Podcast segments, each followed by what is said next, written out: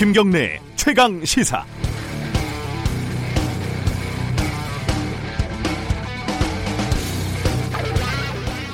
채 피지도 못한 많은 학생들과 마지막 가족 여행이 돼버린 혼자 남은 아이 그 밖에 눈물로 이어지는 희생자들의 안타까움을 생각하며 저도 번민으로 잠을 이루지 못한 나날이었습니다.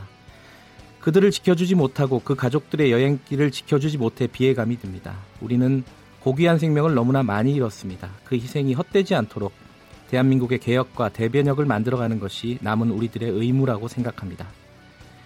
2014년 세월호 참사가 일어난 지 한 달이 지난 5월 19일 박근혜 당시 대통령이 눈물을 흘리면서 발표한 대국민 담화 내용입니다. 하지만 그 뒤에 어떤 일이 벌어졌는지 우리는 잘 알고 있습니다. 국가기관을 동원해 유가족을 사찰했고 본인과 정부의 과실을 은폐했고 진상규명과 책임자 처벌을 방해했습니다. 말이라는 것이 이렇게 허망합니다. 말로 먹고 사는 저도 4월 16일 세월호 참사 5주기에 뭔가 한마디 보태야 할 것 같은데 무슨 의미가 있는지 모르겠습니다. 다만 누군가에게 지겨울지 모르는 이야기를 끝없이 되씹어 기억을 올바르게 되살리는 게 저희들의 작은 할 일이라는 당연한 다짐만 드립니다. 4월 16일 세월호 참사 1825일 김경래의 최강 시사 시작합니다.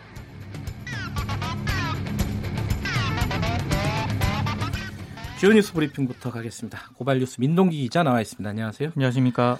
세월호 참사 5주기 뉴스가 많은데 좀 어이없는 뉴스도 있어요. 좀 정리 좀 해보죠. 옛 기무사가 세월호 유가족의 인터넷 쇼핑 내역과 통장 정보까지 수집해서 보고한 것으로 드러났습니다. 네. 한겨레가 김대열 전 기무사 참모장의 공소장을 입수했는데요. 네. 당시 기무사 요원이 2014년 7월 7일 세월호 실종자 가족의 생년월일, 휴대전화 번호, 네이버 닉네임, 뭐 학력, 전자우편 주소, 개인 블로그 주소, 네이버 활동 내역은 물론이고요. 인터넷 물품 구매 내역과 주민등록증, 통장 사진 등을 사찰을 해서 보고를 했습니다. 이건 정상적인 사찰이라고 보기는 힘드네요. 그렇습니다. 네. 이건 완전 불법이라고 봐야 되는데요. 예.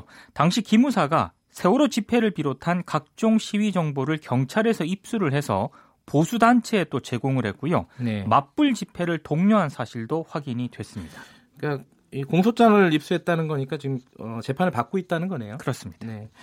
자, 세월호 DV, DVR 영상 관련된 소식도 하나 들어와 있어요. 이 KBS가 보도한 내용인데요. 네. 세월호 안에는 모두 64개의 CCTV가 있는데 이 CCTV 네. 영상이 저장 장치인 DVR에서 모두 보관이 됩니다. 네. 근데 지난달 세월호 특조위가 이 DVR이 바꿔치기 됐다는 그런 의혹을 제기했는데요. 네. 세월호 DVR 수색 영상도 조작됐다는 그런 의혹이 제기가 됐습니다. 아, 세월호 참사 두 달 정도 뒤인 2014년 6월 22일 세월호 3층 안내 데스크 근처에서 해군 SSU 대원이 이 DVR을 발견을 하거든요. 네. 당일 수색 장면이 모두 헬멧 카메라에 촬영이 됐고요. 해경에 이 영상을 모두 넘겼다고 합니다. 네. 아, 영상이 26분짜리와 8분짜리 두 개였는데 이상한 점이 있습니다. 26분 영상에는 어딘가를 수색하는 장면만 있고요. DVR 모습은 아예 없습니다. 네. 그리고 8분짜리 영상 중간쯤에 DVR이 등장을 하는데 이미 수고해서 바지선으로 올라가는 그런 장면입니다. 두 영상 어디에도 안내 데스크에서 DVR을 떼는 장면이 없습니다. 더 이상한 거는요. 26분짜리 영상과 8분짜리 영상에 잠수사가 낀 장갑 색깔이 다르다는 겁니다. 하나는 하얀 목장갑인데 다른 하나는 검은색 장갑으로 나타났는데요. 네. 특조위는 8분짜리 영상만 해군 SSU 대원이 찍은 실제 영상이라고 보고 있고요. 누군가 사라진 영상 대신에 26분짜리 다른 영상을 끼워 제출했다고 의심을 하고 있습니다. 이게 몇 가지 가능성이 있을 것 같은데 하나는 누군가가 일부러 조작을 했다. 그렇습니다. 이런 가능성이 있고 또 하나는 이 해군이 해경한테 이 영상을 넘겼잖아요. 그렇습니다. 넘기는 과정에서 제가 보니까 이 화면들 많이 봤거든요. 네. 봤는데 네. 대부분 분간이 안 가요. 다 뿌예요, 그냥. 네. 뭐 이게 언뜻 봐서는 분간이 안 가는 화면들인데 그 와중에 착오가 있었을 수도 있어요. 음흠. 그래서 어, 이건 조사가 좀 면밀하게 해야 된다. 조사를. 조사를 해야 됩니다. 예. 네. 그래서 이게 왜 이런 일이 발생을 했는지 어, 좀 밝혀야 될 부분이 있는 것 같습니다. 아, 이 소식은 저도 새벽에 뉴스를 보고 좀 뭐랄까요? 좀 화가 많이 났는데 차명진 전 의원 얘기가 있습니다. 자유한국당 차명진 전 의원이 어제 페이스북에서 막말을 쏟아냈는데요. 네. 세월호 참사 유가족들과 피해자들을 향한 막말이었습니다. 근데 이게 방송에서 소개해드리기가 대단히 좀 어, 어려울 것 같습니다. 네. 다만 아, 지구를 떠나라, 지겹다 이렇게 유족들을 비난을 했고요. 네. 세월호와 아무 연관이 없는 박근혜 황교안에게 자식들 죽음에 대한 자기들 책임과 죄의식을 전가려 하고 있다. 이렇게 주장을 했습니다. 제가 방송에서 소개해 드릴 수 있는 수준만 지금 소개를 해 드렸는데 네. 차명진 전 의원은 현재 경기 부천 소사 당협위원장을 맡고 있습니다. 그러니까 18대 국회의원이었고 새누리당 소속이었죠 당시에는. 그렇습니다. 네. 어, 저도 이걸 읽어봤는데 어쨌든 유가족들이 이, 이 사람의 차명진 씨의 표현에 따르면은 너무 헤쳐먹는다. 뭐 이런 표현을 썼단 말이에요. 네. 저는 어, 이런 사회적인 약자들을 향한 이런 가시도친 말들이 있지 않습니까? 예. 이게 결국은 스스로에게 돌아온다라고 생각을 합니다. 네. 언젠가는. 자, 해수부가 세월호 백서를 발간을 했네요. 네, 정부의 첫 세월호 참사 백서가 이달 중 발간이 될 예정인데요. 침몰 원인에 관한 내용은 없습니다. 해양수산부 측은 논쟁이 될 만한 평가 등 주관적 서술은 가능한 한 배제를 하고 인양, 수습, 수색 등 객관적인 사실 위주로 정리를 하려고 한다고 밝혔습니다. 네. 침몰 원인을 밝히는 것은 조사 권한이 있는 이기 특조위가 해야 할 사항이다. 이런 입장을 내놓았는데요. 사실 침몰 원인과 관련해서는 지금까지 정답을 찾지를 못했습니다.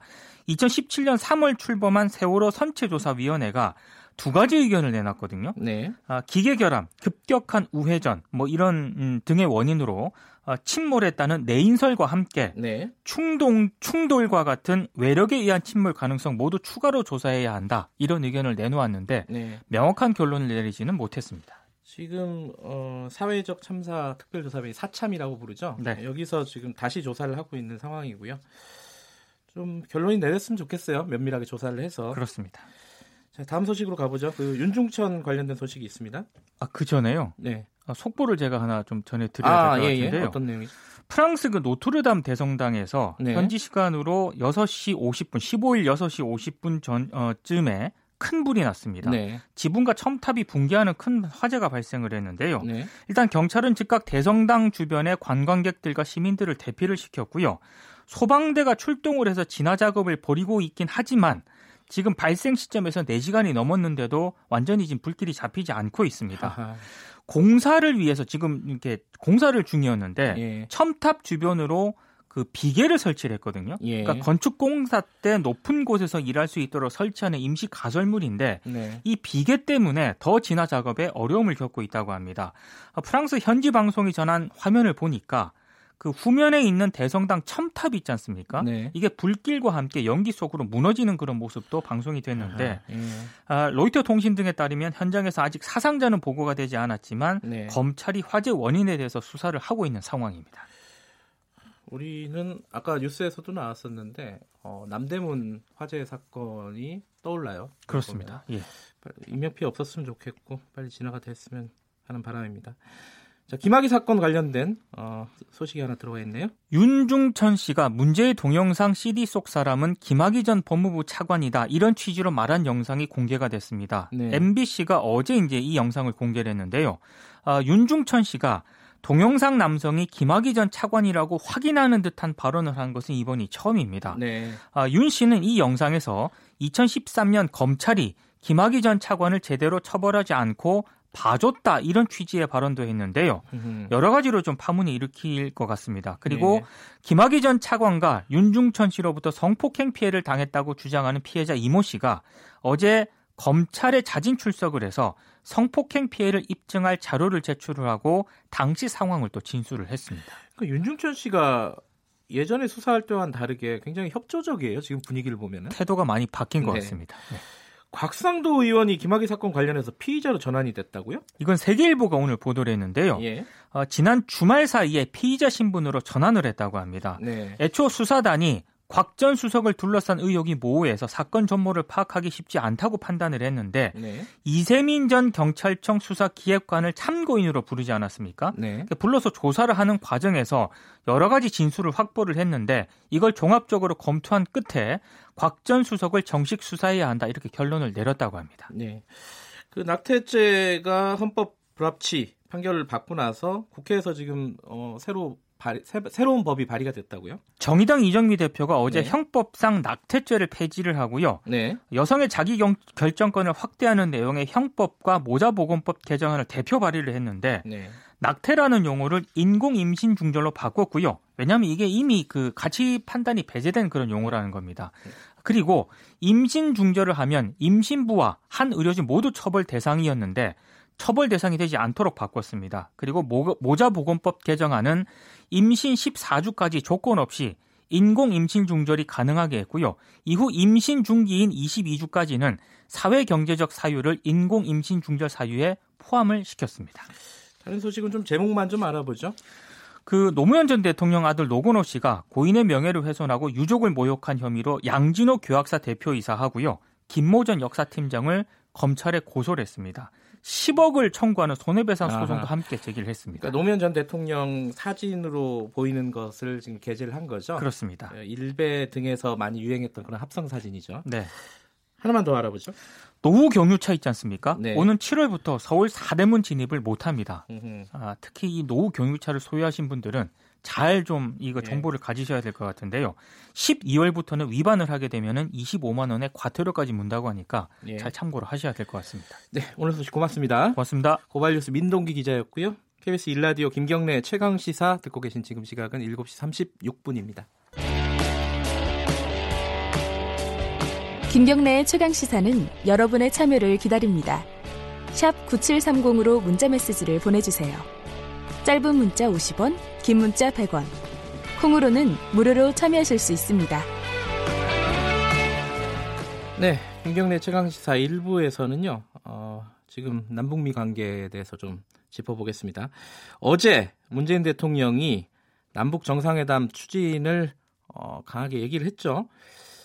근데 이게 지금 만만치 않은 상황입니다. 여러 가지로 지금 한미 정상회담 결과도 평가가 좀 엇갈리고 있는 상황이고요. 북한 쪽에서 김정은 위원장이 얘기한 부분에 대해도 해석들이 좀 여러 가지가 있습니다. 어, 이거 지금 현재 상황을 어, 정확하게 좀 짚어봐야겠습니다. 통일연구원 홍민 북한 연구실장 연결돼 있습니다. 안녕하세요. 예, 안녕하세요. 네. 어, 일단요 남북 정상회담이 네. 뭐 4월 27일 1주년 그 전에는 뭐 당연히 불가능하겠죠. 예, 뭐 다소 촉박하긴 하죠. 그러나 예. 뭐 실무형으로 예. 어, 원포인트로 정말 그냥 그 협의만을 위해서 만난다라면 예. 의정과 격식을 생략하고 예. 어, 단기간에 추진 가능성도 배제할 수는 없습니다. 다만 좀 더 여유를 두고 그래도 준비해서 만난다라면은 그래도 4월 안에는 좀 힘들지 않을까 싶습니다. 예. 그러니까 문재인 대통령이 장소와 형식에 구애받지 않겠다라고 말한 게 그런 의미군요. 실무 회담이 될 수도 있다. 그럼요. 예, 네. 예. 음, 그러니까 판문점 같은 데서도 에서 원 포인트로 가볍게 만날 수도 있다 이런 뜻이네요. 그렇죠. 예, 예. 네. 근데 지금 특사 파견 얘기는 안 했어요. 이건 왜 그런 거죠? 당연히 나올 줄 알았는데.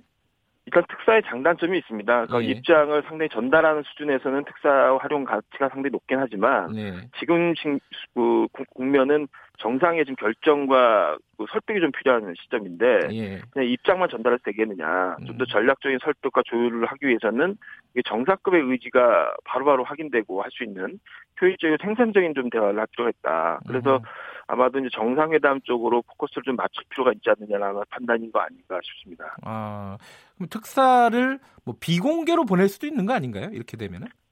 예, 뭐 충분히 가능하긴 한데요. 예. 아무래도 그 전략적으로 노출시켜서 얻는 또 효과도 있거든요. 음. 그래서 특사를 보낼 때는 아무래도 그 우리 또현 정부의 입장이 뭐 네. 비공식적으로 보내는 특사보다는 가급적이면 노, 그 공개적으로 보내는 특사를 통해 가지고 네. 좀더 대북 관련 접촉을 좀 투명하게 한다는 입장도 갖고 있기 때문에 네. 아무래도 특사 파견에서는 조금 어, 조심스럽게 접근하는 것 같습니다.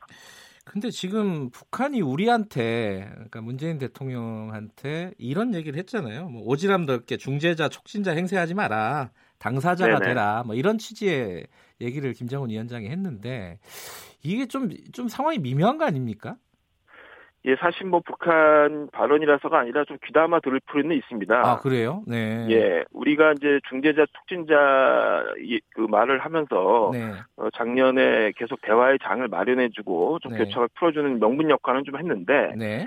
사실 지금은 이제 그런 대화를 장을 만들어주는 수준을 이상으로 음. 양측 북미 양측의 요구사항이 명확하게 드러났거든요. 네. 그렇기 때문에 그 요구사항들을 전략적으로 아주 섬세하게 그 중재해주고 그것을 연결시켜주는 좀 더 당사자적인 적극성이 좀 필요한 부분이 있긴 있습니다. 모든 음. 것이 당사자가 아니더라도 최소한 전략적으로 필요한 부분에서는 당사자 역할이 이 필요한데 그런 측면에서 지나치게 너무 이제 소극적으로 보이는 부분들 또는 음.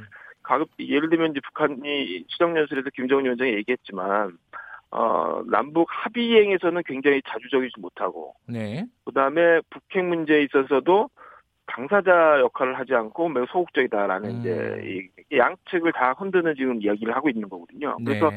어느 한쪽에서 우리가 갖고 있는 좀 당사국으로서의 독자적인 입장 또 음. 나름대로의 그 레버리지를 행사할 수 있는 우리의 공간 이것이 좀 있어야 되는데 지나치게 네. 너무 협소해졌다. 그 말은 중재자라는 뭐 제3자라는 약간 위상을 우리가 자, 자처하면서 네. 너무 협상의 레버리지를 좁혀온 것은 아닌가. 그래서 좀 더 적극적인 행보를 하기 위해서는 당사자라는 좀 스탠스를 우리가 필요할 때는 해야 된다. 예. 뭐 그런 측면에서도 좀 읽어볼 수가 있는 부분이 있고 예. 그리고 양쪽을 너무 눈치 보다 보니까 네. 우리가 우리의 입장을 제대로 얘기한 적이 별로 없어요. 아하. 그렇기 때문에 비핵화 안에 대해서도 그렇고 네. 또 한편에서는 뭐 인도적 협력이나 남북 합의 이행에 관련해서도 지나치게 제재라든가 미국의 입장을 신경 쓰다 보니까 네. 우리가 뭐 이상하게 상봉을 하는데 상봉이라든가 화상 상봉을 하는데 그게 대북 제재를 크게 위반해 가지고 뭐 불법 행위를 한다라는 식의 접근을 하지는 않지 않습니까? 음. 우리 생각을 보통 예.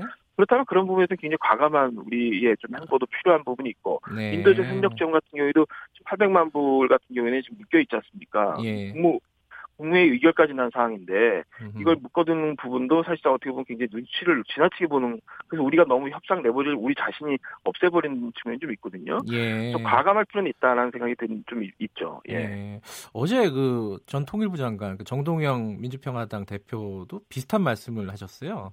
어, 네. 우리만의 입장은 도대체 뭐냐? 그게 지금 필요한 네. 상황이다. 지금 홍민 실장님도 어, 같은 맥락이라고 보이네요. 이게 좀 답답한 측면이 있는 거죠. 너무 음. 중재자 촉진자라는 조심스러운 행보. 물론 이제 조심스러운 행보는 그만큼 북미 관계가 어, 조심스럽게 다뤄야 될 만큼 민감하다는 건 알, 이해를 하는데 네. 과감하게 그 부분을 돌파할 때는 네. 우리가 당사자라는 입장을 갖고 과감히 우리도 우리 입장 안을 제, 제시해서 북한과 미국이 네. 그것을 검토할 수 있도록 해야 되는데 양측이 제시한 의견을 가지고 어떻게 하면 그걸 잘 조, 이렇게 꽤 맞출까 정도로 수준에서 너무. 조심스럽다는 거죠. 예. 그러다 보니까 우리의 거의 레버리지는 거의 없는 상태. 그래서 계속 우리는 양쪽으로 압박만 당하는 좀 상황은 아닌가. 좀, 좀 성찰 좀 필요한 부분이 있다고 봅니다. 그러면요, 그냥 솔직하게 얘기해서 북한은 우리가 지금 그 한미 정상회담에서도 이, 예를 들어 금강산이라든가 개성공단이라든가 네. 이쪽 얘기를 못 꺼내지 않았습니까? 네네. 그러니까 그런 부분을 우리 독자적으로 좀 진행을 시키자 이렇게 볼 수도 있는 건가요? 그렇다 그렇다고 해서 뭐 네. 뭐 그 가장 미국이 결정적으로 생각하는 대북 제재 문제를 우리 마음대로 쉽게 이제 건드리는 거는 네. 전체적으로 판을 깰 수 있는 위험, 위험의 소지가 분명히 있습니다. 그렇기 네. 때문에 제재가 근본적으로 흔들리는 부분에서는 우리가 좀 더 조심을 해야겠지만 네. 우리가 인도적 협력이라든가 음. 그 제재와 상관없이 좀 더 우리가 도덕적이고 좀 남북한의 어떤 어, 민족적 정서에 호소될 수 있는 부분들에 대해서는 좀 더 우리가 적극적인 행보를 할 필요가 있다. 예를 들면은 음. 금산 금강산 관광도 본격적인 재개의 이전에 네. 우리의 자산, 그러니까 그 기업체들의 자기 자산을 확인하는 부분들은 아무리 그 제재라는 그 중요한 결정적 고리가 있다고 하더라도 네. 어그 개인의 어떤 자산권에 대한 부분에서는 중요한 또 그 법적 권리가 있는 것이거든요. 네. 그런 측면에서는 우리가 좀 더 과감하게 행동을 할 수도 있는 것이고 그다음에 이산가족 사상상봉을 하는데 카메라조차 들어가는데 그거를 일일이 다 승인을 받듯이 한다라는 음. 것이 과연 적절한 것인가 네. 그런 부분에서는 우리 민족적인 정서의 부분에서도 굉장히 위배되는 부분이 많거든요. 예. 그래서 또 그런 부분에서 우리의 강한 목소리를 내야지만 북한이 보기에도 네. 어 우리도 자주적인 나름대로의 어 목소리를 갖고 가는 부분이 있다라는 걸 인정해 줄 수도 있고 또 한편에서 음. 미국에게도 우리도 나름대로 남북 이행을 위해서 필요한 부분이 있다라는 좀 전략적 스탠스를 우리가 가질 수 있는데 네. 너무 그것을 미리미리 다 좀 없앤 건 아닌가라는 좀 생각이 드는 거죠. 예. 지금 북한 쪽에서 김정은 위원장이 이런 얘기를 했어요. 그 서로 그러니까 미국에 대한 얘기인데 서로 일방적인 요구 조건을 내려놓고 각자의 이해관계에 부합하는 건설적인 해법을 마련을 하자.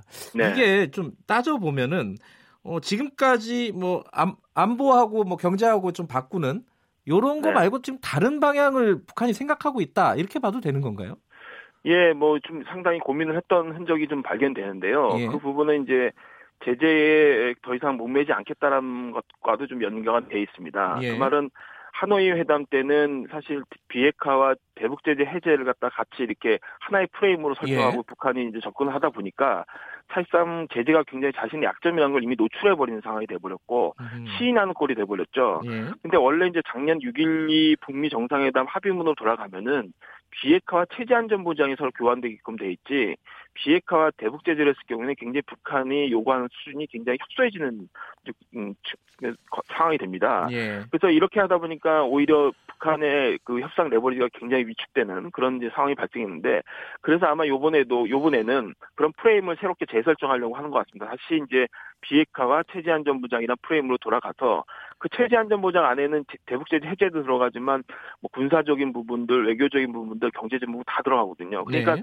이제 골고루 여러 가지를 대체제도 형태로 해서 제재 이외에 다른 것들도 요구할 수 있다. 그래서 어떤 면에서는 제재에 모든 걸 걸고 있는 것이 아니라는 걸 이제 음. 보여줌으로써 약간 어떻게 문턱을 낮춘 의미도 있고 네. 또 한편에서는 제재가 아니 니네들이 안 된다 그러면은 다른 부분을 통해서라도 그러면 협상할 의지가 있다라는 그런 측면으로도 해석이 가능한 부분이 있는 거죠. 예, 어쨌든 어, 지금까지 얘기했던 그런 어떤 주제 말고 다른 주제로 우리 얘기할 수 있다라고 보여준 건 사실이네요. 그럼요. 이제 충분히 음. 그 협상 공간을 열어놨다고 봐야겠죠. 예. 그래요. 예. 근데 요번에 이제 어, 문재인 대통령이 남북 회담 하자라고 했으니까 네. 이게 뭐 언제든 진행이 된다면은 네. 근데 궁금한 게 3차 북미 정상회담 이쪽으로 갈 수 있는 어떤 계기가 될 수 있을까요? 어떻게 보십니까? 네, 뭐 충분히 있습니다. 그 뭐 워낙 남북 정상회담 하는 자체 이유 자체가 네. 그 북미를 연결시키기 위한 목적이 일단 가장 강한 목적, 네. 그 유선 우선적인 목적이기 때문에 뭐 당연히 그렇게 가는 것이 가장 긍정적인 시나리오겠죠. 그런데 중요한 건 시간이 그렇게 많지 않다는 겁니다. 어, 북한도 올해라는 이제 사실 시한을 설정을 예. 했는데 최대치를 아마 잡았을 거라고 보이고 예. 북한도 내부적으로도 자신이 계속 뭔가 성과를 가져온다라고 약속했던 것들을 연장하면서 올 연말까지를 아마 최종 시한으로 잡은 것 같고 예. 미국도 사실 이제 대, 대선 레이스로 이제 들어가는 국면이 6월 이후부터는 이제 확실하게 그 분위기가 그런 쪽으로 흘러갑니다. 그러면 네. 결국 시간이 많이 넉넉하게 남아있지 않다라는 음. 것이죠. 그리고 아무래도 북미 협상의 집중력이라는 것이 있는데 그 집중력이 시간이 지연될수록 흐려질 수밖에 없습니다. 음. 결국 우리는 어, 요번 달 말과 다음 달 초까지 어느 정도 남북 정상회담과 남북 정상회담의 네. 기본적인 어, 분위기를 만든 다음에 그것이 5월과 6월 초에는 최소한 남북미 정상회담을 연결될 수 있는 그런 어, 여건을 만드는데 이제 총력을 집중해야 되는 상황이라고 볼 수 있겠죠. 시간이 많지 않다. 그렇다면은 어 이게 올해 연말까지 좀 약간 비관적인 전망으로 보면은 일이 제대로 진척이 안 되면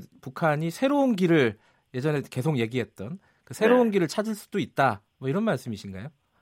예, 그렇죠. 뭐 굉장히 최악의 시나리오는 결국 어, 지금까지 가, 우리가 우리와 뭐 북, 북한과 또 네. 남쪽과 협력하면서 대화하면서 뭔가 문제를 풀어보겠다라는 입장에서 네. 어, 독자적인 다른 길로 이제 갈 가능성은 충분히 있는 거죠. 예. 우리의 좀 적극적인 어, 과감한 어떤 선택이 좀 필요하다. 그리고 시간이 많지 않다. 이 말씀이 기억나네요. 오늘 말씀 감사합니다. 예, 감사합니다. 통일연구원 홍민 북한 연구실장이었습니다.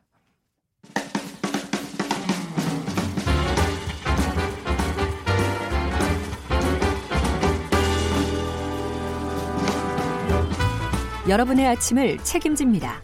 김경래의 최강 시사.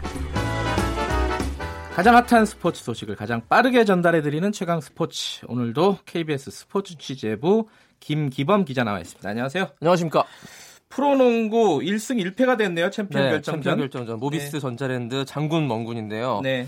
자, 1차전은 지난 주말에 열렸었는데 모비스가 3점 차로 이겼고요. 네. 어제 2차전 경기가 전자랜드가 89대 70 거의 20점 차로 이겼거든요. 어, 왜 이렇게 나죠? 뚜껑을 열어보니까 전자랜드 전력이 만만치 않았다는 것이고 원래는 모비스가 한 수 위다라고 보통 얘기하잖아요. 그 올 시즌 그 개막하기 전에 전망은 모비스 1강 체제 음흠. 누가 모비스를 이길 수 있을 것인가 저 예. 호화 멤버를 전자랜드 전력이 굉장히 막강했습니다. 예. 챔피언 결정전이 7전 4선승제인데 이제 1승 1패 이제 예.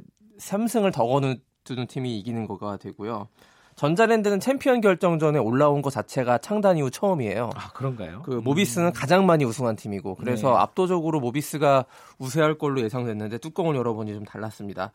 자 변수가요 여러 가지가 있었는데 외국인 선수 찰스 로드가 전자랜드 소속인데요. 로드 선수의 역할이 굉장히 챔피언 결정전에서 네. 주목받고 있습니다. 왜냐면요 어제 경기에서도 31득점 15리바운드로 압도적인 활약을 펼쳤고요. 라건아라는 이 모비스의 또 외국인 선, 예. 선수 이 선수와의 맞대결을 해서 매치업에서 완벽하게 승리를 거뒀고 로드가 주목받는 이유가요.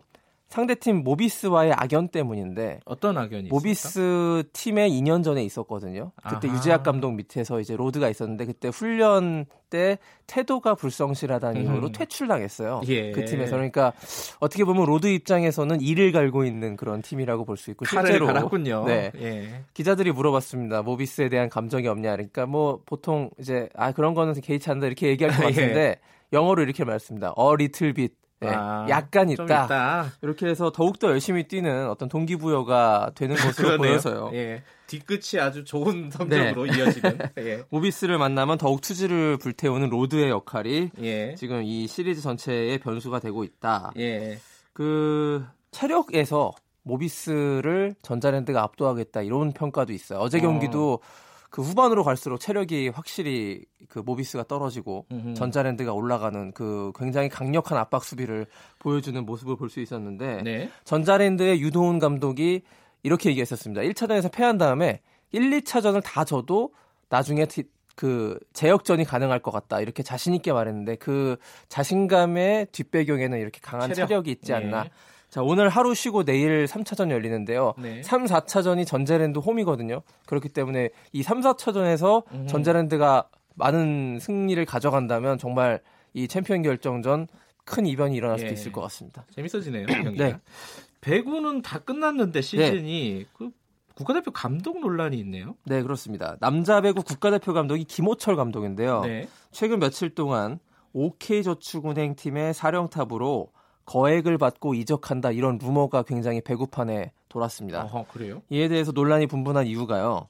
김호철 감독은 내년 도쿄올림픽까지 배구 대표팀을 맡기로 이 분명히 계약을 한 상태였고 이를 중간에 계약 포기하고 네. 프로팀 감독이 된다는 점에서 좀 그 도덕적으로 많은 비난을 받았던 그런 일이었고 또 한 가지가 이제 OK저축은행의 그 새로운 사령탑 후보가 석진욱 코치 그 당시 OK저축은행 그 수석 코치에서 이제 감독으로 승격되는 어떤 예. 그런 수순에 있었는데 그 자리를 이제 김호철 감독이 후배의 자리를 빼앗는 그런 모양새가 돼가지고 그 많은 비판이 있었습니다. 예. 그래서 사실 뭐 KBS 취재진이 확인한 바로는 김호철 감독이 사실상 OK저축은행으로 가기로 결정을 한 상태였는데 여론이 굉장히 나빠졌어요. 그래서 아. 이게 이제 세워 나가면서 김호철 감독이 그 국가대표팀 계약을 깨고 OK저축은행이라는 팀으로 그렇게 가버리는 것이 굉장히 도의적인 비난을 많이 받고 있다 보니까 이게 부담이 돼서 국가대표 감독직을 계속 맡기로 결국에는 아, 번복했습니다. 결론 이렇게 났군요. 네, 결론은 네. 이제 다시 정상으로 돌아갔는데요. 네. 해프닝으로 끝난 셈이지만 이제 만약에 이제 실제로 김호철 감독이 프로팀으로 갔다면 굉장히 큰 논란이 됐을 만한 사안이고요. 음. 왜냐하면 배구 대표팀이 전임 감독제 그 국가대표 감독만 맡는 전임 감독제를 예. 실시한 게 이번이 처음이고 네. 그첫 감독이 김호철 감독이기 때문에 좋지 않은 선례를 남기면 안 되는 그런 그 어떤 당위성도 있었습니다. 예. 그렇기 때문에 김호철 감독이 뭐 한때 프로배구에서 신치용 감독과 함께 라이벌 구도를 이루면서 가장 최고의 명장으로 군림했던 그런 네. 감독인데 어쨌든 그 결과는 그 좋은 선택을 한 것 같습니다. 예. 예. 마지막 소식은 간단하게 네. 좀 짚어볼까요? 야구 소식? 자, 프리미어 12 국내 11월에 하는 국내 예. 대회 일정이 나오는데 11월 6일에 호주, 7일에 캐나다, 8일에 쿠바, 장소는 고척 스카이돔이고요. 세 경기 모두 야간 경기로 치러지게 되는데요. 프리미어 12가 이게 4개국씩 그 3개조로 예선을 치르고 예선 라운드를 우리나라에서 고척돔에서 한 다음에 그 다음에 11월 11일부터 일본에서 본선을 치르게 되는데요. 여기서 각 그 예선 라운드에서 1, 2위 팀이 본선에 오르기 때문에 우리나라가 호주, 캐나다, 쿠바를 잘 물리치고 본선에 올라야겠습니다. 이게 도쿄 올림픽에 연, 네. 결이 되는 거죠? 도쿄 올림픽 티켓도 두 장 걸려 있기 때문에 우리나라가 예. 사력을 다해야겠네요. 예. 네. 오늘 소식 고맙습니다. 고맙습니다. KBS 스포츠 취재부 김기범 기자였습니다. KBS 일라디오 김경래 최강 시사 1부는 여기까지 하겠습니다. 2부에서는요. 어, 세월호 소식 좀 알아보겠습니다. 김유민 양의 아버지 김영호 씨도 연결해 보고요. 어, 그때 못 갔던 수학여행을 같이 PD가 동행해서 어, 취재한 내용이 있습니다. 들어보시겠습니다. 그리고 어, 세월호 관련해서 나누고 싶은 말씀이 있으면 문자 보내주시면 저희들이 같이 나누도록 하겠습니다. 어, 뉴스 잠시 듣고 김경래 최강 시사 잠시 뒤에 돌아오겠습니다.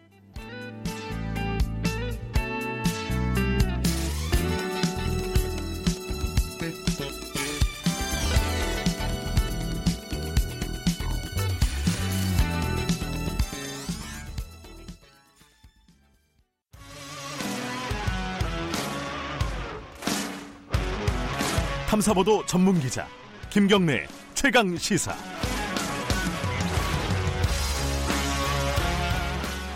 김경래 최강 시사 2부 시작하겠습니다. 어, 오늘 4월 16일 세월호 5주기입니다.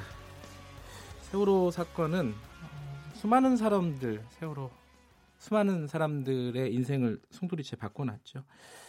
예, 유가족들의 인생은 뭐 두말할 나위 없겠죠. 근데 저는 개인적으로는 참 유가족 분들 인터뷰하기가 굉장히 어렵습니다. 사실 뭘 여쭤봐야 될지 그 사건 참사가 벌어졌던 그 현장에서도 마찬가지였고요. 시간이 지날수록 어, 편해지지 않네요. 이 인터뷰는 오늘은 그럼에도 불구하고 음, 당시 단원고 2학년이었던 김유민, 김유민 학생의 아버지 김영호 씨를 연결을 했습니다. 저희들 문자로도 그런 문자들이 많이 있어요.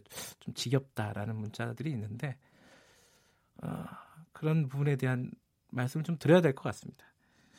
어, 유민 아버지 김영호 씨 안녕하세요. 네 안녕하십니까. 어, 제가 기사를 읽어보니까요. 그 광주에 내려가셨다고 들었어요. 네네.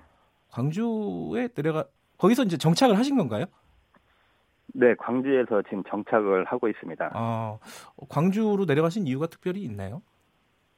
네, 어, 무안에서 농사를 한번 지어보려고 네. 어, 내려갔던 겁니다. 아하. 그래서 지금은 이제 무안에서 기농 교육을 받고 있고요. 예. 그래서 광주를 내려가신 거군요. 네. 음, 그 연구가 있어서 내려가신 건 아니고요. 네네. 네. 건강은 어떠세요? 그 단식을 워낙 오래 하셔갖고 그 이후에 후유증이 심하다는 말씀 많이 들었는데. 아, 네. 건강은 아주 좋아요. 몸은 좋은데. 예. 어, 단지 뭐 후유증이라고 하면은 좀 하루 일정을 좀 빡빡하게 좀 지내면은. 네. 뭐 다음날 거의 잠에서 깨어나지 못하고 있어요. 아하. 좀 많이 피곤하게 한 2, 3일 정도 하면은 보통 이틀까지 잠을 잘 때도 있고요. 네. 지금 뭐 건강이 좋으신 편이 아니네요. 그렇게 따지면은. 그, 이 말씀을 여쭤보면은 좀, 뭐랄까요. 어, 힘드실 수도 있는데, 오늘 나온 얘기라서 여쭤봅니다. 그, 차명진 전 의원이 네. 오늘 페이스북에다가 써가지고 기사가 많이 됐어요. 혹시 보셨어요? 아직 못 봤습니다. 어, 뭐 한마디로 말해서 뭐 지겹다 뭐 이런 얘기인데 네. 세월호 얘기가 지겹다. 그리고 유족들이 너무 해먹는다. 네. 제가 표현을 좀 순화해서 말씀드리는 겁니다. 네네. 어, 물론 보, 뭐. 예, 보상금 받아 가지고 뭐 기부한 사람 한 번도 본 적이 없다. 뭐 개인적으로 네. 다 썼다. 뭐 이런 얘기예요. 뭐 자주 들었던 말씀일 것 같아요. 네네, 많이 듣고 있습니다. 5년 동안 들어왔습니다. 그런 얘기들을. 어떤 생각이 드십니까? 이런 말씀, 이런 말들을 들으면은? 어, 어 처음에 참사가 발생하고 2014년도, 15년도에는 네. 뭐 그래도 뭐 네이버 댓글 뭐 가끔 이제 많이 세월호 뉴스 접해다 보면은 네. 뭐 안타깝다, 슬프다, 지겹다, 그만하라 이 정도였었거든요. 네. 근데 5년이 지난 어 요즘 보면은 한동안 세월호 뉴스가 안 나왔었어요. 아, 예. 안 나오다가 아, 요걸 이제 5주기가 되니까 네. 여기저기에서 막 기사들이 올라오고 그러고 나서 이제 기사를 하나씩 읽어보면은 네. 어, 너무 심해요. 음. 오히려 14년도, 15년도보다 더 심해서 언제까지 울고 먹을 거냐. 음. 그만해라. 지겹다라는 얘기가 어, 보통 요즘에는 이제 뭐 천안함과 연평해전 군인들하고 비교하기도 하고 네. 어, 굉장히 너무 심해졌다는 거. 네. 어, 그걸 굉장히 많이 느끼고 있습니다. 그런 글들, 그러니까 지겹다고 말하는 사람들에게 어, 뭐라고 말씀을 해주실 수 있겠습니까? 어, 한동안 제가 단식하고 네. 어, 제 나름대로 이제 비난을 많이 받았잖아요. 네. 어, 그때는 많이 설득도 시키고 네. 여러분의 또 여러분의 가정과 여러분의 자신과 자식들을 위해서 자녀들을 위해서 안전한 나라를 만들기 위해서 이렇게 우리가 세월호 진상규명 밝히자는 겁니다라고 많이 설득을 해봤어요. 네. 근데 지금 와서 느끼는 건데 과연 진상 규명이 된 듯 뭐 이분들이 아 고맙습니다라 말을 할까? 음. 요즘에는 이걸 느끼고 있어요. 너무 심하다 보니까 네. 뭐 극우 성향부터 해서 일베들은 이제 아예 저희를 이제 모두까지 할 정도로 심하게 표현을 하거든요. 네. 이런 걸 봤을 때 오히려 진상규명이 되면 될수록 아마 저들은 우리를 더 증오하지 않을까 이런 걸 많이 느끼고 있습니다. 더 증오하지 않을까? 어. 예, 오히려 어, 세월호 때문에 안전한 나라가 돼서 고맙습니다라는 인사보다 네. 아 당신들이 더 지겹다는 다른 표현을 더 많이 쓰고 네. 실질적으로 증오할 것 같아요. 지금 제가 많이 느끼는 거예요. 지금 그분들한테. 그래요. 그러면은 5년 동안에 오히려 상황이 더 안 좋아졌다 이렇게 보시는 건가요? 예, 극우 성향들이나 보수들이 더 심해졌어요. 지금 현재.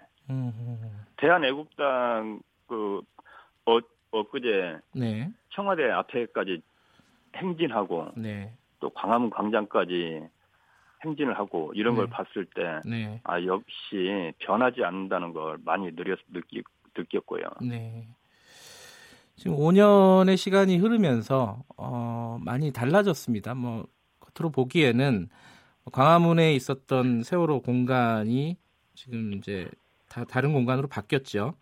바뀌기도 했고, 5년 동안에 여러 가지 뭐 진상 규명 작업이라든가 뭐 책임자 처벌 작업이라든가 이런 것도 있었고 그 5년의 세월을 어, 유민 아버님 김영호 씨가 평가하신다면은 어떻습니까?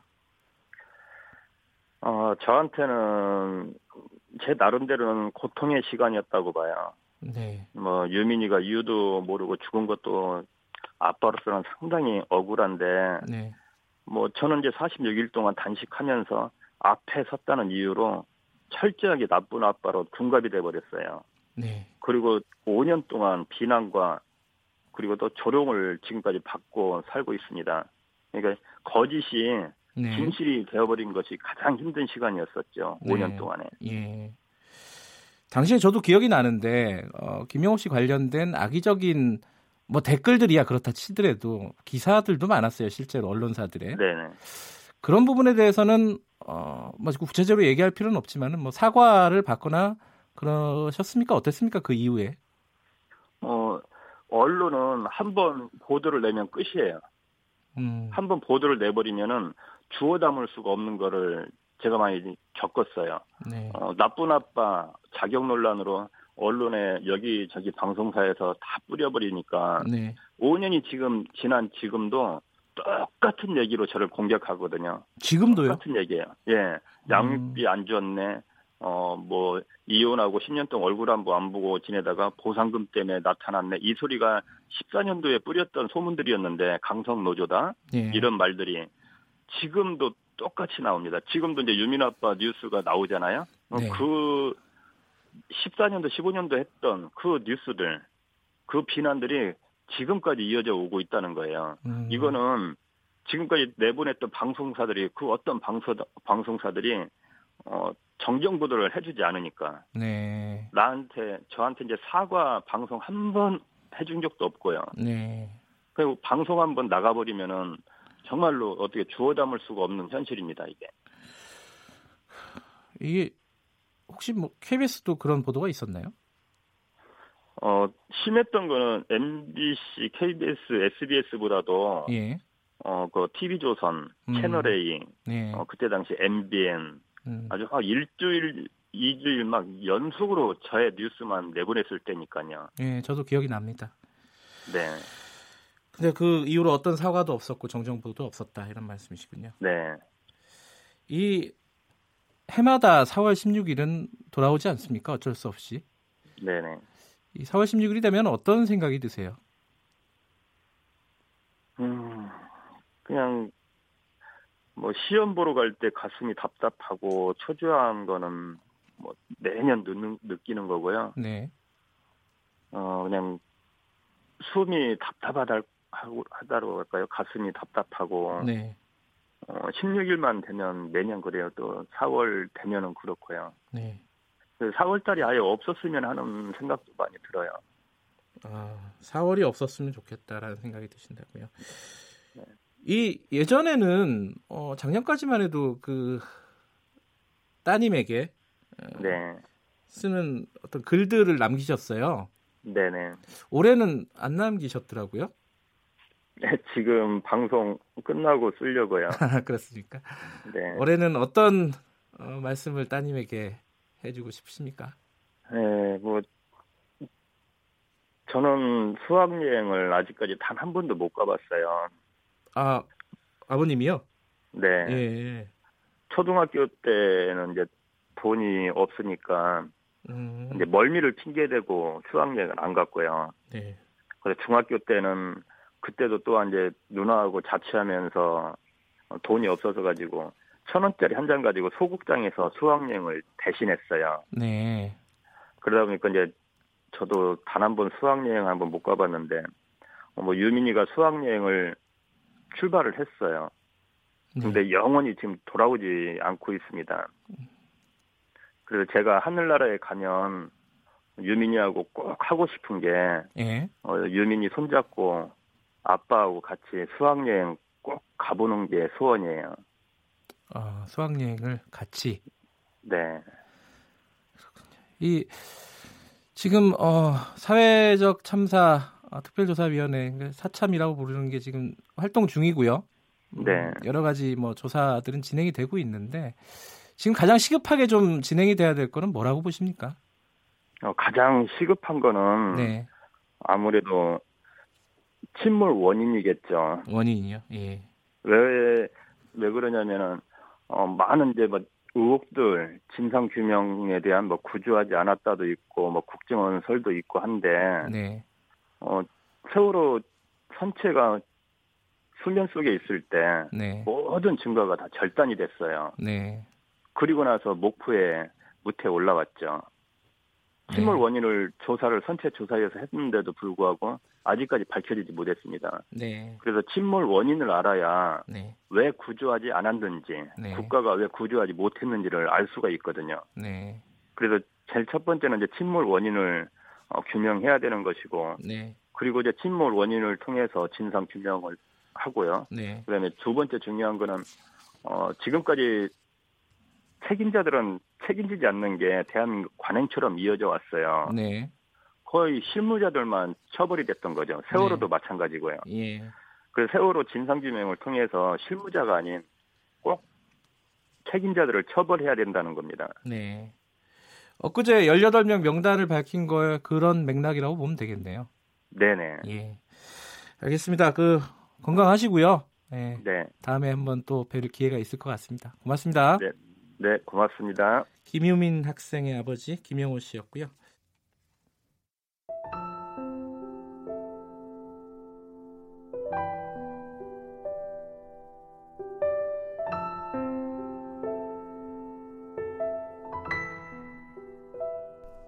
(2014년 4월 16일) 참혹했던 그날 이후로 5년이란 세월이 흘렀습니다. 18살이었던 아이가 23살 어른으로 자라난 시간. 하지만 사람들은 아직도 그날의 아이들을 학생이라는 말로 부릅니다. 올해로 23. 이 아이의 이름은 세월호 생존 학생 단원고 2학년 1반 장혜진입니다. 네, 방금 유민 아버지께서 따님을 어, 만나면은 수학여행을 같이 가고 싶다 이런 말씀을 하셨죠. 어, 지금 들으신 음성은요. 어, 수학여행을 못 갔던 당시에 학생들 어, 생존 학생들 중에 한 명 장혜진 학생이 다시 친구들이 가고 싶었던 수학여행을 갔던 흔적들을 찾아서 가는 것들 취재해가지고 다큐멘터리로 만든 부분을 잠깐 들으셨습니다. 오늘 나갈 부분이고요. 어, 이 다큐를 제작한 KBS 권소희 프로듀서와 함께 어, 다큐에 미처 담지 못한 내용들을 잠깐 들어보도록 하겠습니다. 안녕하세요. 안녕하세요. 어, 이제 생존 장혜진 씨가 생존 학생이죠? 네네. 예, 그 생존 학생과 같이 수학 여행을 간 건가요? 어, 원래 애진 씨가 이제 수학 여행을 떠나는 것을 저희가 따라 다녀 보았습니다. 그 제주도로요? 네, 제주도로 음, 수학 여행. 뭐 계기가 있었나요? 어, 원래 애진 씨 같은 경우에는 네. 이제 수학여행을 가지 못했던 것에 대해서 친구들이 보고 싶다거나 그런 걸 얘기를 잘 안 하는 학생이었는데요. 네. 그래서 저희가 이번에 그 속내를 잘 드러내지 않는 친구니까 음. 한번 제주도로 같이 떠나면서 그 지난 5년 동안의 이야기들을 들어볼 수 있으면 좋지 않을까 해서 음. 기획을 하게 되었습니다. 그 장혜진 씨는 어 뭐 공개적인 발언도 여러 차례 제가 봤던 학생인데 아 지금은 학생이 아니겠군요. 네, 지금은 이미 대학을 졸업해서 음. 취업 준비생으로 예. 네 병원 취업을 준비하고 있습니다. 그러니까 그 사건 침몰 참사를 겪고 나서 어, 꿈을 바꿔서 응급 구조사가 되려고 마음 먹었다 이런 얘기는 들었는데 실제로 됐나요? 어, 지금 응급구조사가 되기 위해서 학교를 음. 졸업하고 준비를 하고 있었는데요. 아, 예. 소방공무원 시험이 좀 그 제도가 좀 변경되면서 음. 4월에는 우선 활동을 하고 5월부터 다시 병원 쪽으로 취업을 준비한다고 합니다. 어떤가요? 뭐 씩씩하던가요? 아, 너무 밝고 씩씩한 친구였었는데요. 예. 예. 뭐 저희가 발언을 하는거나 이런 게 좀 힘들지는 않은지 예. 계속해서 물어보기도 하고 그랬는데 예진 씨가 항상 했던 말이 제가 할 수 있는 만큼 하는 거다. 음. 그리고 당, 저 당사자인 자신이 이야기를 해야만 이 이야기가 왜곡되지 않고 잘 전달될 수 있다. 이런 얘기를 자주 하더라고요. 네. 그 수학여행을 실제로 뭐 실제는 아니지만 어쨌든 음. 다시 이제 뒤늦게 간 수학여행이 될 텐데 제일 기억에 남는 장소가 어디였습니까? 이번에 같은 데 중에? 어, 저희가 제주도를 가기 전에 네. 세월호 선체에 잠시 들렀었는데요. 아, 진도 진도예요? 네, 예. 지금은 목포 신항에 아, 목포에, 네, 예. 있는데 세월호 선체가 바로 선 다음에는 애진 씨도 처음 가보는 거라고 음, 하더라고요. 음, 네. 그래서 그 당, 그 선체를 동수 아버님께서 이제 안내를 해주셨는데 네. 애진 씨가 실제 탈출하기 직전에 머물렀던 네. 객실이 있던 자리에 또 방문하기도 했었는데 예. 잠깐 그 당시 예진 씨 음성 한번 들어보시죠. 이게 한 30인실이었어 엄청 큰 방이었어서 여기부터 저기 끝까지였을 거예요. 친구가 위해서 이렇게 구해주려고 하는데 걔가 몸집이 되게 작아가지고 그래서 못 구해주니까 저를 다른 친구가 저를 땡겨줬어요. 그래서 빨리 둘 다 가라고 하고 그다음 저도 같이 나와서 비상구로 통해서 이제 나오려고 하는데 거기서 그냥 계속 음, 이게 사실 예전에 5년 전 일을 되짚는 거잖아요. 쉽지 않았을 것 같아요. 어, 장혜진 씨는 뭐 두말할 것도 없고 취재하는 권 PD도 쉽지가 않았을 것 같은데 어떻습니까? 어, 네, 사실 지금 목, 애진 씨 목소리는 되게 씩씩하긴 한데요. 예. 그, 그 장소에 도착했을 때 애진 씨가 되게 울컥해서 눈물을 보이기도 하고 네. 그랬거든요. 예. 예. 그걸 어쨌든 저희는 바라보는 입장에서 그리고 이 사건을 같이 같은 사회에서 겪은 입장에서 네. 마음이 되게 힘들긴 했었던 것 같아요. 저도 네. 당시에 뭐 세월호 사건이 있었을 때 저는 좀 그, 바, 그 당시에 한국에 없었어서 아, 그랬나요? 바로 음. 슬픔을 느끼지 못했다가 네. 이제야 이제 뒤 쫓아 슬퍼하는 음. 경험을 했었거든요. 예. 그래서 이 이야기를 하는 게 좀 더 조심스럽고 그랬던 것 같습니다. 이게, 이게 장현 씨 앞에 수식어로 항상 생존 학생이라는 말이 붙잖아요. 아마 어, 그 학생들한테는 대부분 그럴 텐데 그 단어가 굉장히 뭐랄까요 부담스럽고 힘들 것 같다는 생각도 들어요. 어때요? 어, 저희도 취재하는 과정에서 에진 씨한테 계속해서 생존 학생이라는 말을 꺼내야 해서 네. 굉장히 미안하고 조금 뭔가 아픈 상처를 들춰내는 것 같고 네. 그런 마음이 들었는데 그래서 저녁에 숙소에서 에진 씨한테 한번 물어봤어요. 네. 생존 학생이라는 말을 들을 때 어떤 기분이 드는지. 네. 그랬더니 에진 씨가 너무 씩씩하게 또 그 속내를 이야기해줘가지고 제가 네. 잠시 녹음을 했는데 한번 들어보시죠.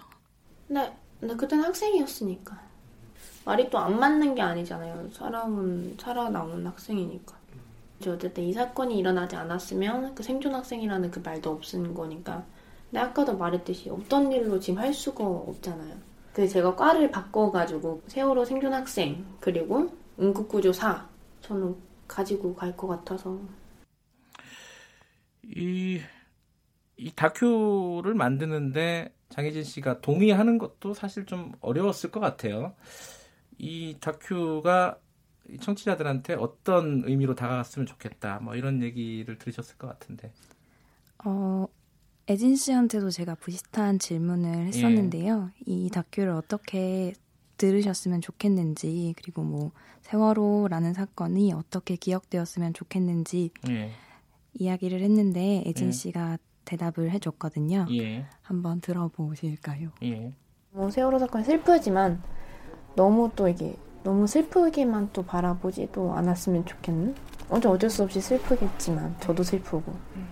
그냥 잘 살고 있고 그냥 장애인 그대로 그냥 어느 성인처럼 이렇게 이제 성인 됐으니까 잘 살아가고 있다.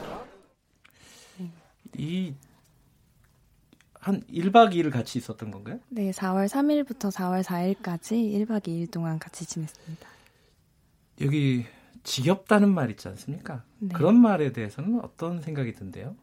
어, 지겹다는 말을 들으면 애진 네. 씨 네. 같은 경우엔 직접적으로 그렇게 애진 씨에게 이야기를 한 사람은 없었다고 해요. 어, 앞에서는 네. 얘기 못 하겠죠. 네. 네.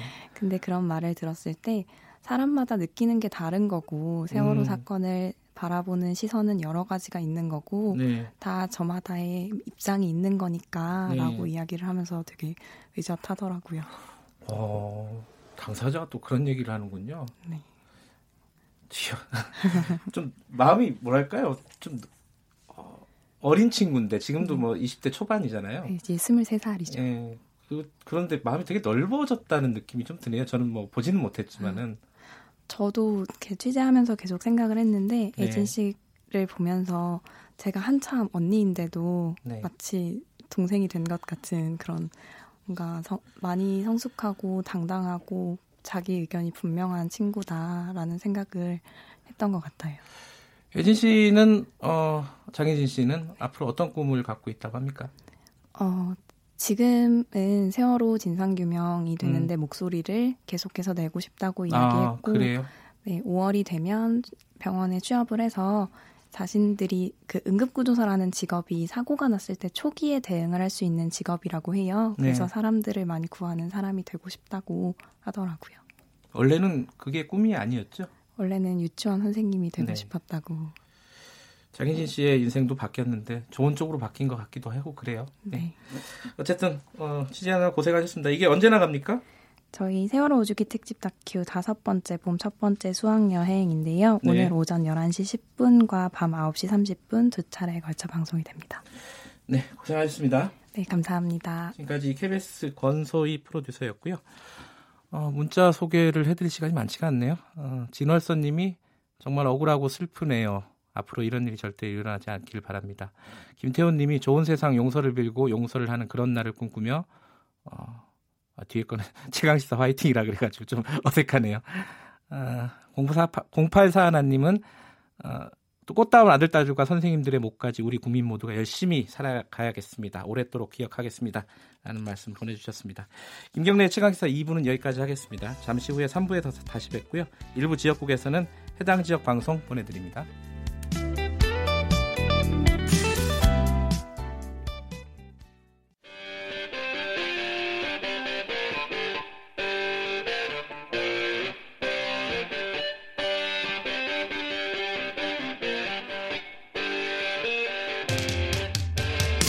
핫한 경제 사안 그 정수리에 침을 꽂는 경제 직설 시간입니다. 매주 어, 라디오를 통해서도 그렇고 팟캐스트를 통해서도 그렇고 굉장히 인기 있는 코너였습니다. 기다리시는 분들이 주변에 굉장히 많더라고요.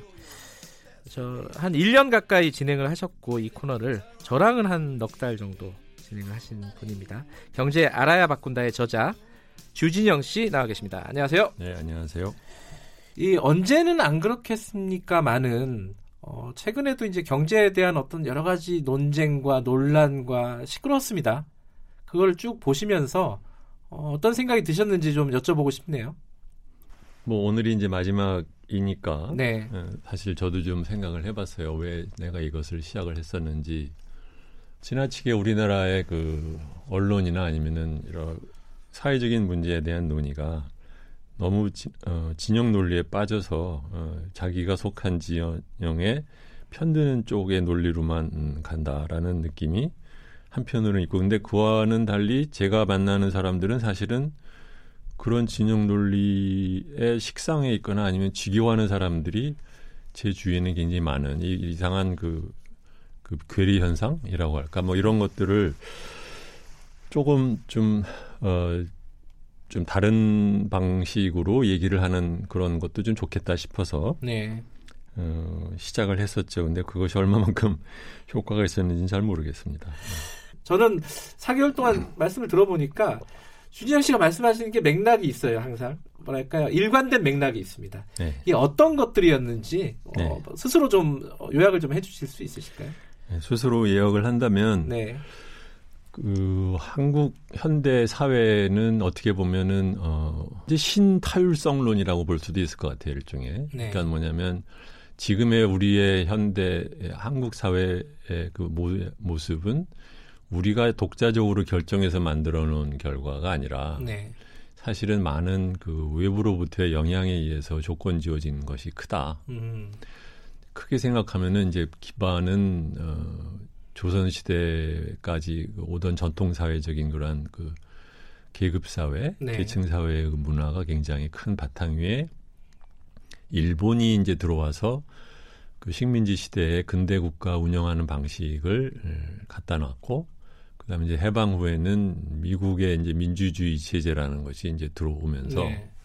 사실은 우리나라가 독자적인 음, 자기가 어떤 방식으로 우리를 서로가 이제 조직화하고 국가를 운영할 거에 대한 논의를 하기도 전에 이미 틀이 정해진 것이 굉장히 많고 아하. 거기에다가 이제 박정희 시대에 경제 발전이 본격적으로 이루어지는데 그 발전 방식이 사실은 또 그 일제 시대에 그 동원 체제에 의한 방식을 통해서 우리가 또 성공을 하고 네.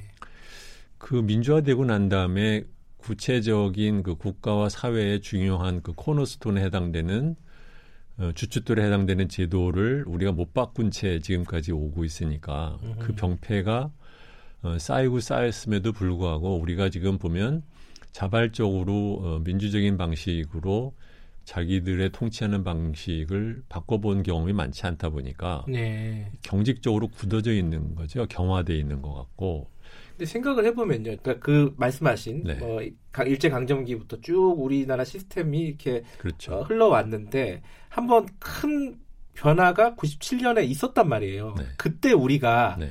제대로 대응을 했었는가? 그게 위기이든 기회든 그렇죠. 간에 못했죠. 네.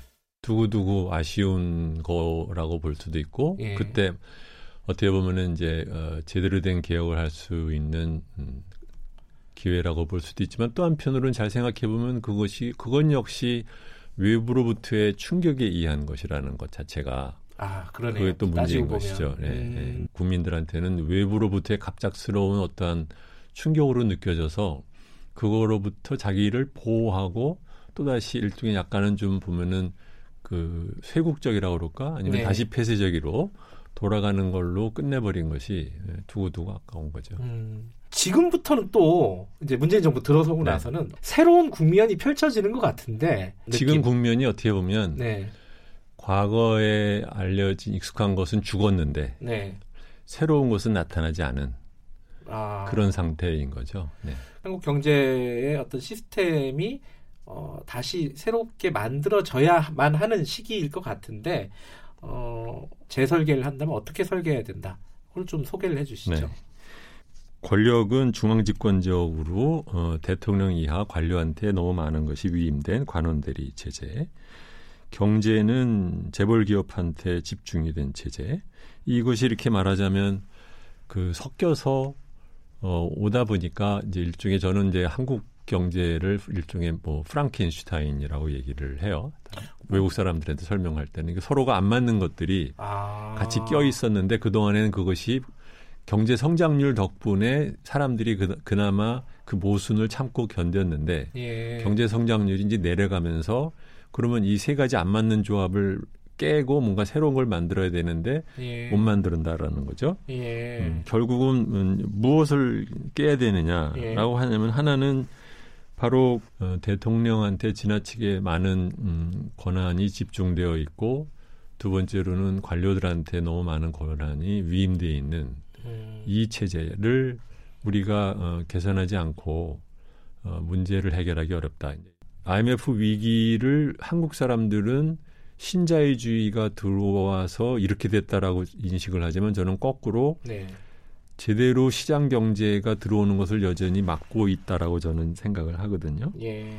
그다음에는 이제 마지막으로 그 재벌한테 경제력 집중이 되어 있는 문제를 그럼 어떤 식으로 풀 거냐 이 세 가지가 음. 하나 하나를 음, 풀어 나가는 데서 어 뭐 해결의 단초가 있지 않을까 그렇게 생각을 합니다.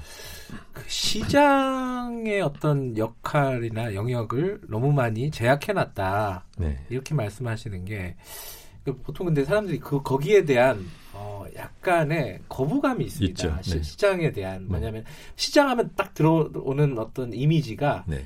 그 각자 도생 아까 말씀하신 네. 이런 느낌이 있어요 분명히 그렇죠. 시장에 저는 그 이유를 크게 보면 두 가지로 생각을 해요 하나는 뭐냐면 그 경쟁이 공정하게 이루어져야 된다는 전제가 하나 있고 음. 두 번째로는 그 시장 경제에 참여한 사람들 중에서 낙오하는 사람들이 생겼을 때 그 사람에 대해서는 그럼 어떻게 두 번째 기회를 주느냐 아니면 그 사람이 적어도 사회의 멤버로서 음. 생존을 할 수 있도록 할 거냐라는 것. 네. 이두 가지가 준비되지 않은 상태에서 어, 시장만 들어오면 그러면 이제 거의 뭐 포괄적인 시장 경제가 돼버리는 거죠. 네. 그렇다고 하면 우리가 준비해야 될 것은 시장 경제가 들어오는 것을 막는 것이 포인트가 아니라 아까 말씀드린 것처럼 공정한 경제가 되기 위한 룰을 만드는 것.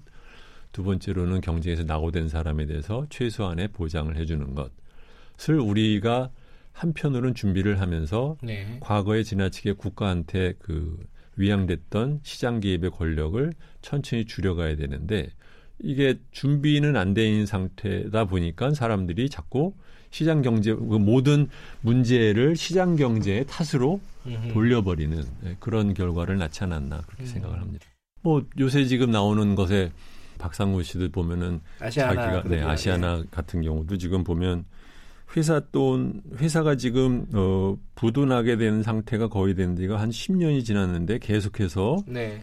채권단의 상태로 거의 협박을 해 가면서 있는 거잖아요. 근데 네. 옛날 다른 나라의 시장 경제 같으면 진즉 박상구 씨는 이미 에, 금호그룹 또는 아시아나 항공에서 이미 저 퇴출됐을 거예요. 그냥 지분만 있지. 음흠. 또는 이제 구조조정하는 과정에서 그 네. 사람이 갖고 있는 지분은 이제 휴지가 되고 채권단이 출자 전환을 해가지고 어, 바뀌었을 텐데 기본적인 주식회사 또는 시장 경제 메커니즘 자체를 막고 있는 거거든요. 음흠. 근데 그걸 또 우리나라의 많은 또 그 권력 엘리트들은 그걸 또 도와준단 말이죠. 음. 말하자면 자본주의도 제대로 못하는 음, 경영주인 거예요. 음. 또는 주주들이 갖고 있는 재산권을 침해하는 어, 지배주주를 그냥 놔두고 있는 거란 말이죠. 네.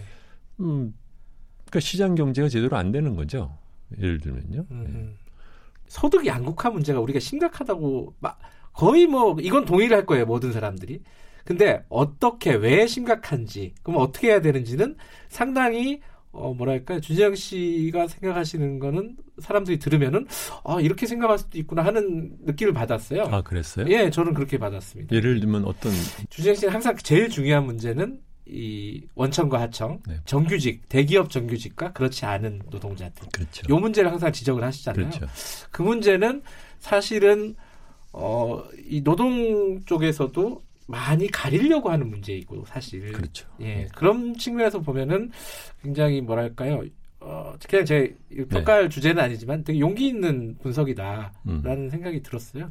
그 사람들이 갖고 있는 능력에 의해서 생산성에 의해서 임금이 정해지는 것이 아니라 어디에 소속돼 있느냐, 어느 부분에 인사이더 그성 안으로 들어왔느냐 못 들어왔느냐에 음. 따라서 어느 정도의 소득 차가 있을 수는 있지만 그 소득 차가 엄청나게 크다라는 음. 것이 하나 보였고 네. 두 번째로는 회사가 어, 경영이 나쁘면 어, 단기적으로는 어, 구조조정을 통해서 감원을 할 수도 있고 뭐 그런 것에 대해서 뭐 다른 나라라고는 다른 나라 노동자들이 뭐 좋아하지는 않지만 우리나라처럼 이렇게 극렬하게 반대를 하는 그런 나라도 굉장히 드물거든요. 음. 세 번째로는 회사를 이렇게 보면은 어, 나이가 한 한참 일할 나이인 45세, 50세인데 회사에서 내보내는 거예요. 임원 안 됐다고 해서. 음. 근데 그것도 굉장히 제가 보기엔 이상한 것이 아니 그 사람한테 제대로 하는 일만큼의 월급을 주면 회사로서는 그래도 자기 회사에서 20년이 넘게 일한 사람이니 데리고 있는 게 분명히 자기들한테 이익이어야 되는데 왜 그렇게 하지 않을까라는 생각들 그런 거를 했는데 그걸 제가 이제 경영진의 일원으로서 일하면서 이제 회사 전체적인 인사제도 보수 체계 뭐 이런 경영자들이 결정을 내리는 과정에서 무엇을 고민하는지 이런 것들을 보면서 아, 이거는 자기들이 만들어 놓은 그 경직적인 시스템을 그 누구도 어떻게 깨지를 못하고 네. 그 안에서 몸부림을 치다 보니까 이렇게 이상한 병적인 현상을 음. 일으킨다. 그렇게 생각을 하게 된 거죠.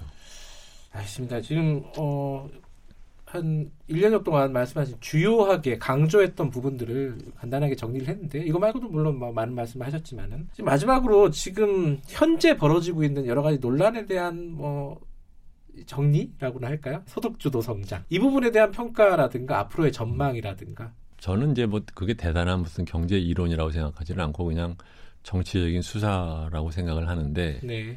또는 뭐 전반적인 경제 정책 운용의 어떤 방 주요점을 어디에 뒀느냐 뭐 이런 식으로 생각하는 것까지는 뭐뭐 뭐 오케이라고 생각할 수 있는데 그것의 첫 단계를 그것을 최저임금의 대폭 인상 또는 어, 공기업의 비정규직을 정규직화하는 것으로 시작을 했다라는 것.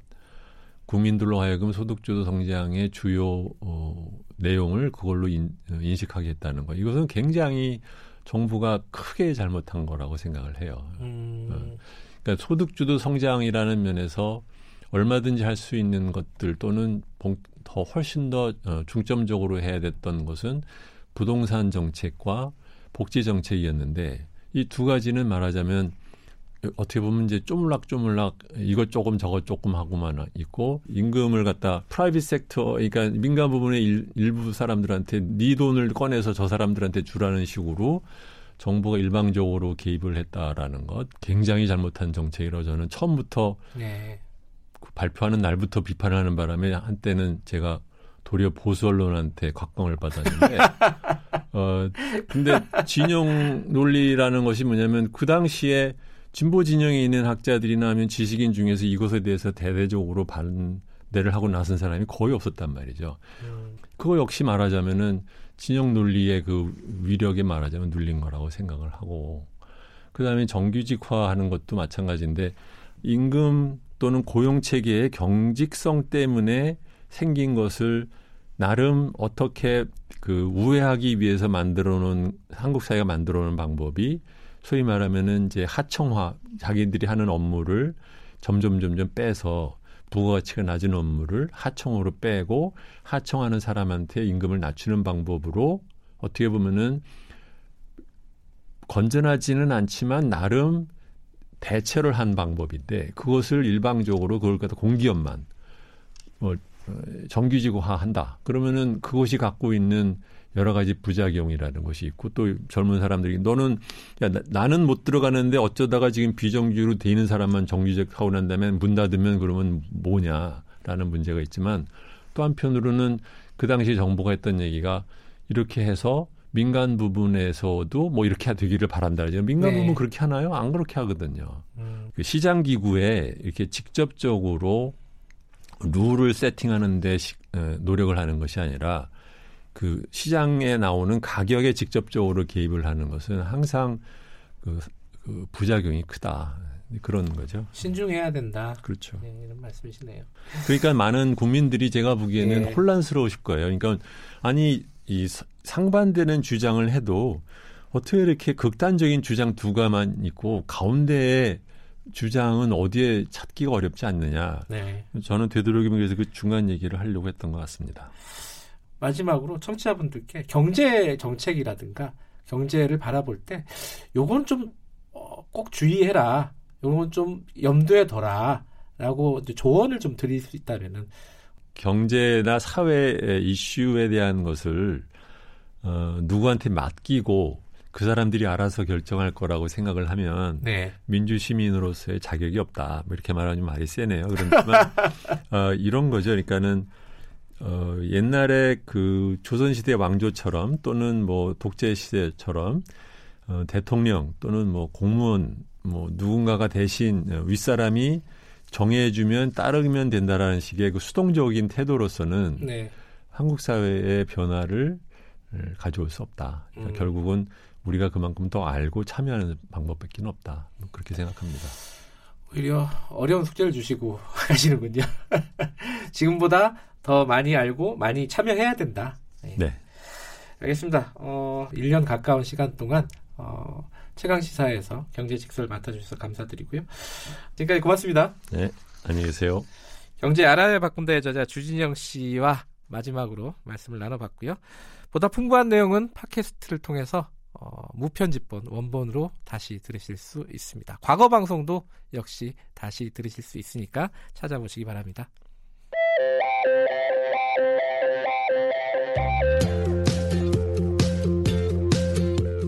오늘 하루 이슈의 중심 김경래의 최강 시사. 네, 최근에요 백두산이 위험하다라는 뉴스가 나왔습니다. 어제 뉴스였죠. 국회에서 백두산 화산 활동을 감시 연구하는 대응책을 모색하는 토론회가 열렸는데 여기 나온 얘기가 큰 화제가 되고 있습니다. 진짜 백두산이 위험한 건가? 어, 예, 좀 여쭤봐야 될 것 같습니다. 윤성효 부산대 지구과학교육과 교수님 연결돼 있습니다. 안녕하세요. 예, 안녕하십니까. 교수님, 그냥 단도직입적으로 진짜 위험한 겁니까? 백두산이? 어, 백두산은 현재는 당장 위험하지는 않지만은 네. 백두산이 불안정한 상태이기 때문에 네. 그런 위험에 대비하기 위해서 어, 대비를 미리 해놔야 된다. 네. 네. 그게 보통 이제 어 그냥 잘 모르 저 같은 이제 문외한들은 과학적으로 잘 모르니까 이 백두산이 그냥 휴화산 어, 이제 화산 활동이 끝난 산이다 이 정도로 알고 있는데 아닌가 봐요. 예, 지금은 이제 휴화산이라는 용어를 사용하지 않습니다. 아, 그래요? 예, 음. 예, 축은 사화산이냐, 활라산이냐. 아하, 예. 예. 휴화산은 휴식을 하는 이유는 다음 분할을 하기 위해서 쉬는 거거든요. 네. 그래서 휴화산은 활라산의 범주에 들어가기 때문에 네. 이제 국제적으로 1만 년 이내에 분화한 경험을 가지고 있는 모든 화산을 어, 활라산으로 정의를 하고 예. 지구상에 한 1,650개 정도가 있습니다. 어, 이 토론에 나왔던 구체적인 어떤 단어 중에 백두산이 네. 부풀러 올랐다 이런 예. 단어가 있습니다. 이 네네. 백두산이 이렇게 분화하고 있다는 징후가 어떤 게 있습니까? 어, 2002년부터 2000 5년 말까지 예. 화산성 지진이 아주 급증했더랬고요. 네. 그다음 2002년 7월부터 2009년까지 백두산 그 천지 칼데라 외륜산 예. 산이 가장 높이 변화된 게 한 12.8cm 정도 이렇게 부풀어 올랐다가 아하. 그 이후에 이제 차츰 가라앉는 그런 시기에 있었습니다. 그래서 아, 그, 이제 예. 그 화산체의 표면이 융기했다가 침강하고 그런 걸 반복하다가 화산 음. 분화로 연결될 수가 있기 때문에 네. 예, 부풀어 올랐다는 용어를 쓴 겁니다. 아, 이게 그냥 비유적인 측면 얘기가 아니라 진짜 부풀어 오르는군요, 산이. 네, 그렇습니다. 예. 이게 실제로 만약에 폭발을 한다면은 네. 한반도에 어떤 영향을 주는 겁니까? 그래서 앞으로 어떤 어떤 규모의 분할을 할 것인가는 현재로서는 알 수가 없는데 네. 백두산의 과거 그 분화한 어떤 전력을 보면은 네. 서기 946년도에 지난 2000년 동안 가장 큰 화산 활동 화산 폭발 지수 7의 분할을 했더랬고요. 예. 그거보다 이제 적은 6, 5, 4, 3 이렇게 많았었는데 네. 에, 최대의 분할을 하는데 이제 정상적인 기상장에서는 그 북한의 양강도 한경도 지역을 통해서 이제 화산재가 비처럼 내리면서 동쪽으로 가지만은 네. 특이한 기상장에서는 그 화산재가 남쪽으로도 올 수 있거든요. 네. 그러면은 어 이 남쪽도 지금 우리나라 대한민국도 만약에 어 백두산에 문제가 생기면은 안전지대는 아니다 이런 말씀이신 건가요? 네 그렇습니다. 어허. 이게 근데 지금 당장 네. 어, 이 화산이 폭발을 한다고 해도 이상한 상황이 아니다 이런 건가요? 지금 네, 그렇습니다. 아, 그래요? 그래서 어떤 사건이 음. 터지고 나서 소 잃고 외양간을 고칠 게 아니고 네. 그 사전에 대비를 해서 피해를 최소화하기 위해서 예. 그 어떤 남북 그 인도적 차원에서 뭐 협력 연구를 해야 된다. 예. 그렇게 이야기하는 거죠. 근데 백두산이 지금 뭐 북한하고 중국하고 그 국경에 있지 않습니까? 네네. 그럼 지금 말씀하신 어떤 조사 결과나 이런 것들은 다 중국 쪽에서 진행을 한 건가요? 어떻습니까? 예, 중국 쪽에서는 1900 음. 어, 그 99년부터 네. 어, 지속적으로 이제 백두산에 대해서 모니터링 연구를 하고 있습니다. 예. 근데 아까 말씀하셨잖아요. 그 946년도에 큰 폭발이 있었다. 네네. 이거는 이제 역사적인 기록이 있는 건가요? 아니면 추정을 하는 건가요? 아, 역사적인 기록이 있었는데 그게 실제로 있었는가 없었는가에 대해서 예. 중국 측에서 그 화산재에 파묻혀 있는 나무가 약간 탄화가 되어 있는데 네. 그 탄소 동연서 연대 측정을 하니까 946년이 나왔고 아하. 그래서 어떤 과학적인 증거와 역사적인 기록이 일치하기 때문에 예. 946년 11월에서 947년 2월로 이렇게 넘어가는 겨울 동안 예, 두 차례의 굉장히 큰 화산 활동이 있었다고 이렇게 평가하고 있습니다. 근데 그때 그럼 그 화산 활동 때문에 실제로 어, 당신은 네. 고려 시대였잖아요. 네네. 그때 인명 피해라든가 이런 게 실제로 있었던 건가요? 어, 인명 피해를 보기 위해서 그 근처에 갔던 사람은 다 소멸됐다 이렇게 보시면 되죠. 아이고 그래요. 그 정도. 예, 그 당시 이제 네. 화산재가 대기 상층으로 25km 이상 올라가서 버섯 구름을 만들고 예. 그 동쪽으로 동진하는데 서쪽으로도 약 100km 이상 그 반경이 100km 정도 되는 버섯 구름이 형성되었었기 때문에 네. 예, 그 범위 내에 있는 사람들은 다 어, 사라졌다 이렇게 보시면 됩니다. 이게 그 과학적인 연구 결과로 946년이라고 하면은 예전에는 네. 속설에 발해가 이 화산 폭발 때문에 멸망을 했다 이런 속설도 있었는데 그건 아니네요, 그죠? 아니 발해는 926년에 그러니까요. 멸망이 네. 됐는데 그 발해가 멸망될 때 피를 흘리지 않고 그냥 망했어요. 예. 무혈 입성을 했다고 그란족이. 예. 예. 그렇게 된 이유는 뭔가 하면은 946년에 대분화가 있었고 그 이전에도 음. 작은 지진이나 작은 화산 활동이 있었기 때문에 예. 천재지변이 발생하니까 어, 백성들이 왕 하늘이 우리 왕조를 버렸구나. 예. 예 그런 것들에 의해서 이제 음. 망하게 된 거죠. 속설뿐만 아니라 좀 연관관계가 있군요. 네네. 음. 지금 이제 아까 말씀하셨잖아요. 북한하고 우리가 좀 공동으로 연구도 네. 진행을 하고 대책도 세워야 된다. 네네. 어떤 대책을 세워야 되는 겁니까?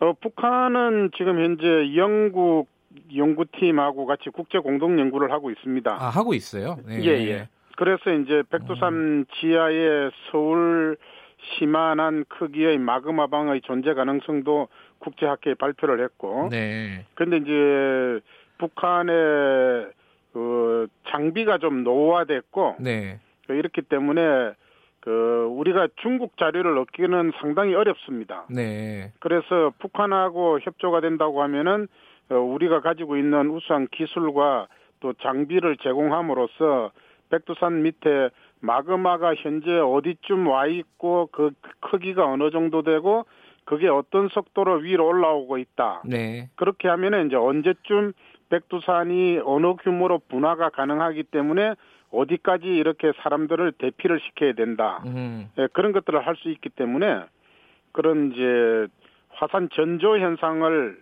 어, 파악하기 위한 국제 예. 공동 연구도 필요하고 또 마그마의 네. 어떤 거동이 어떻게 되는가 네. 그런 것들을 하기 위해서 이제 한국 지질자원연구원에서는 시추를 해서 네. 예, 그런 연구를 추진하고자 합니다. 예, 남북 공동 연구가 지금 반드시 필요한 상황이다 이런 말씀이시네요. 네, 네, 그렇습니다. 네, 오늘 말씀 감사합니다. 네. 부산대 지구과학교육과 윤성효 교수님이었고요. 어, 4월 16일 화요일 KBS 일라디오 김경래 최강 시사는 여기까지 해야겠습니다. 문자 잠깐 읽어드릴까요? 사구공사님이 세월호 당시의 상처를 더 끄집어내는 것 같습니다. 이런 말씀을 주셨네요.